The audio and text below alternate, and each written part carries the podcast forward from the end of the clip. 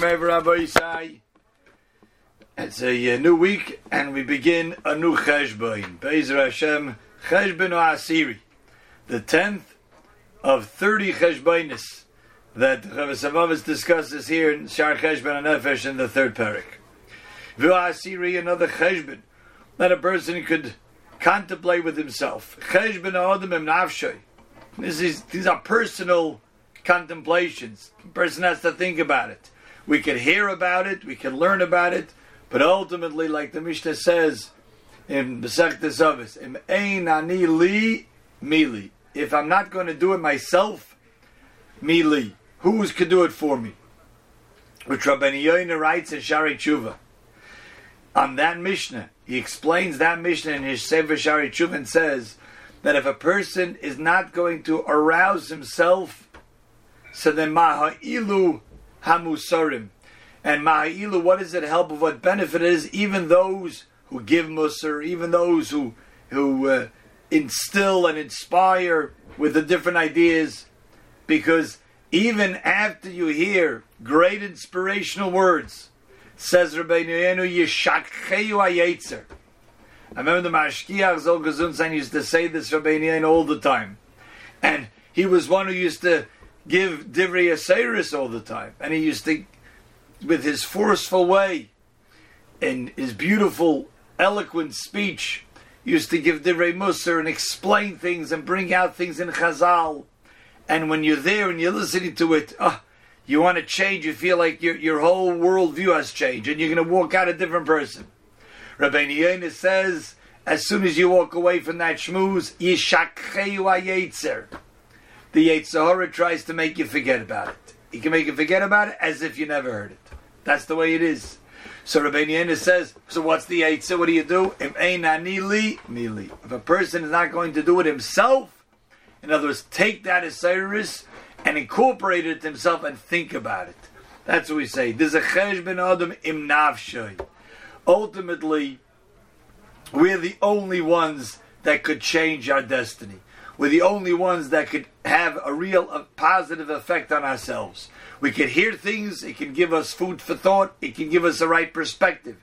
It can even inspire us to want to change and want to think about things. But ultimately, we're the only ones that could do any change. That's the way it is.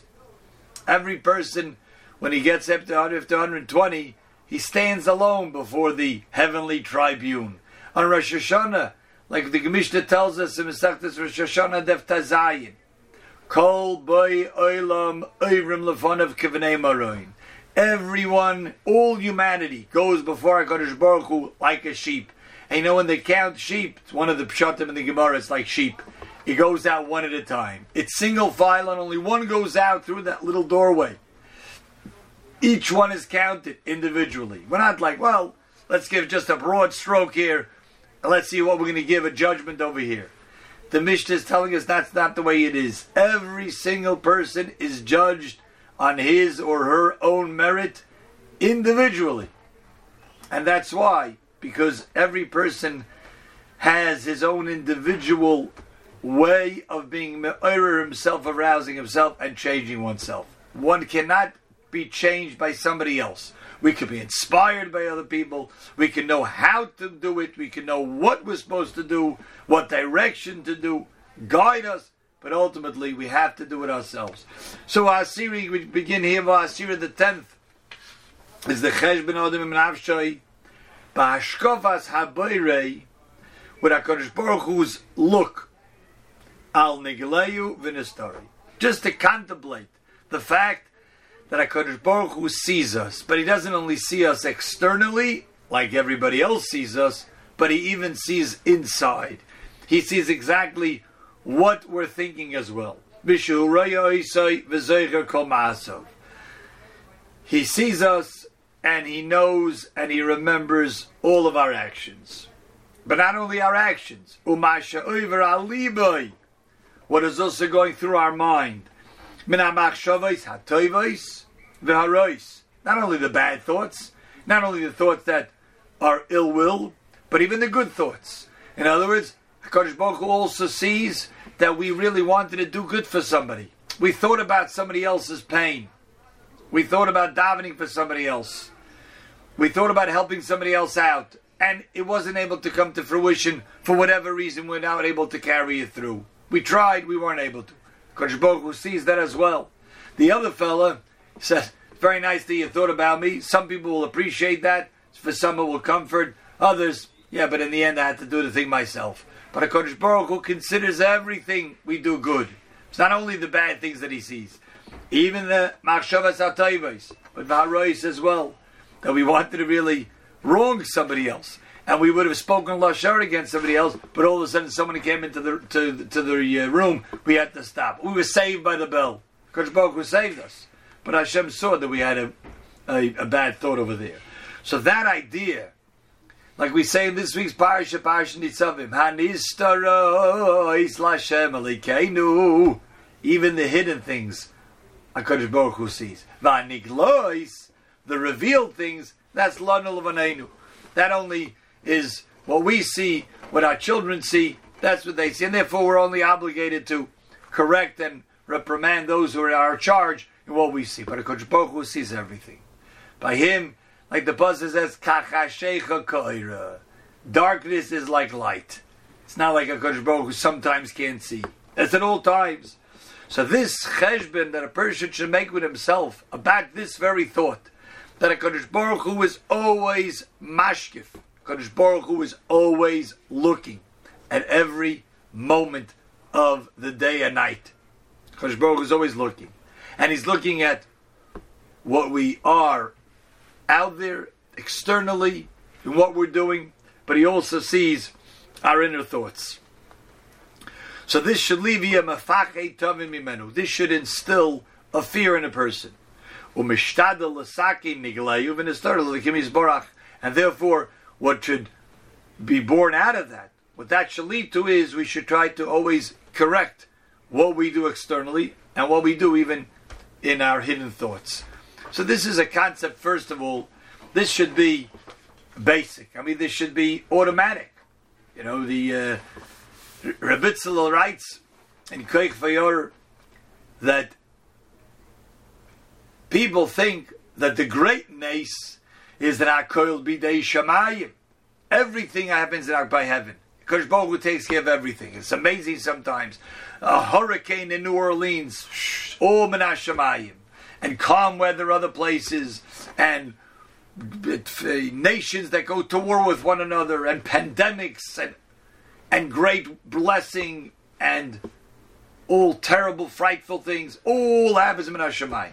And well, whether the supper will be tasty, whether the supper will come out good, whether a person will be sick, and how long will take to heal, everything's min Hashemayim. And you think about it, it's just mind-boggling how HaKadosh Baruch Hu could take care of everything.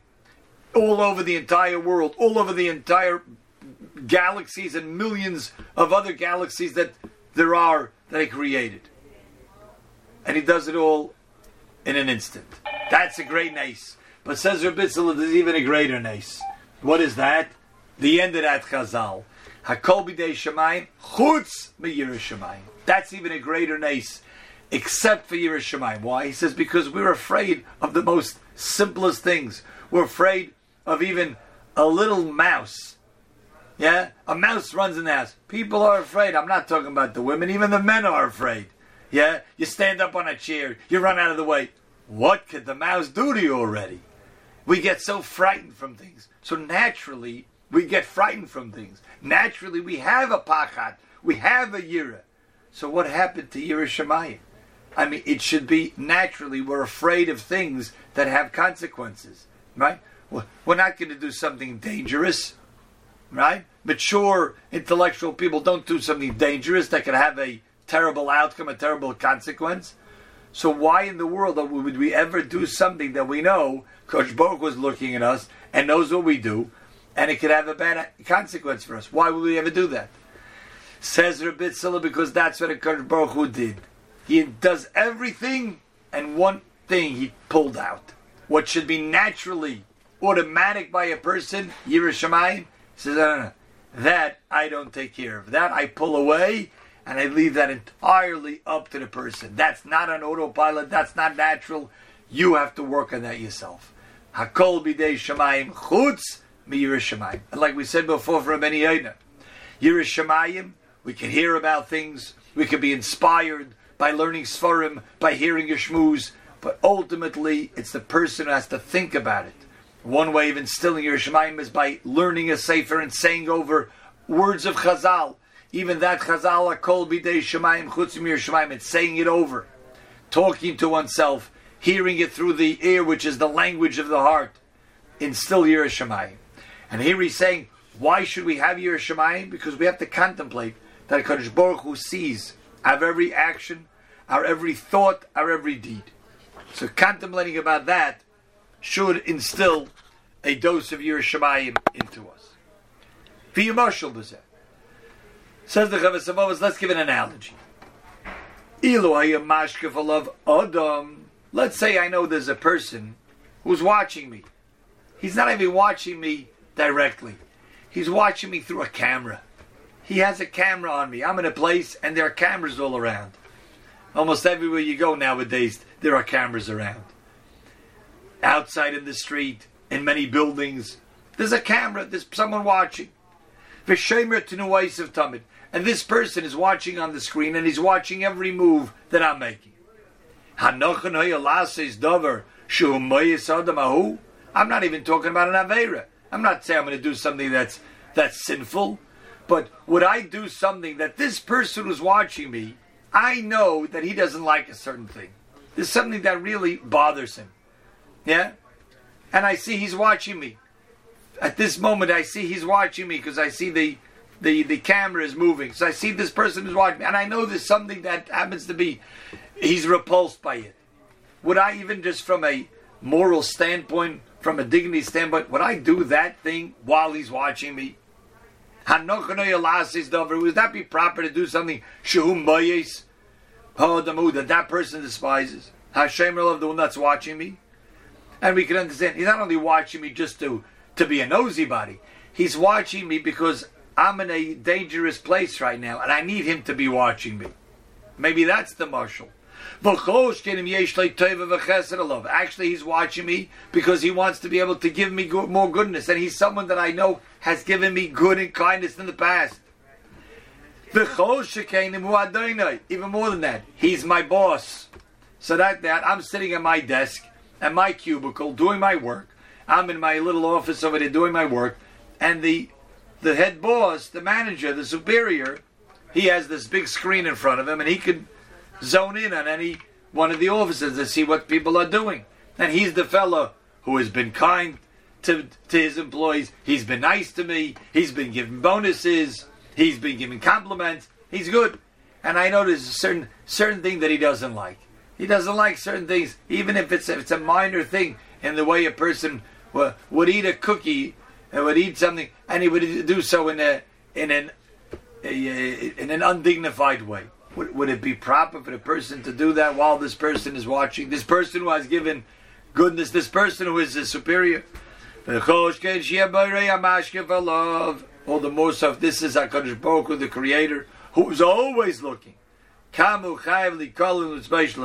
we're not talking about here even fruma cheshbainis. We're not talking about, hey, you're going to get punished, you do that. You're not just simple.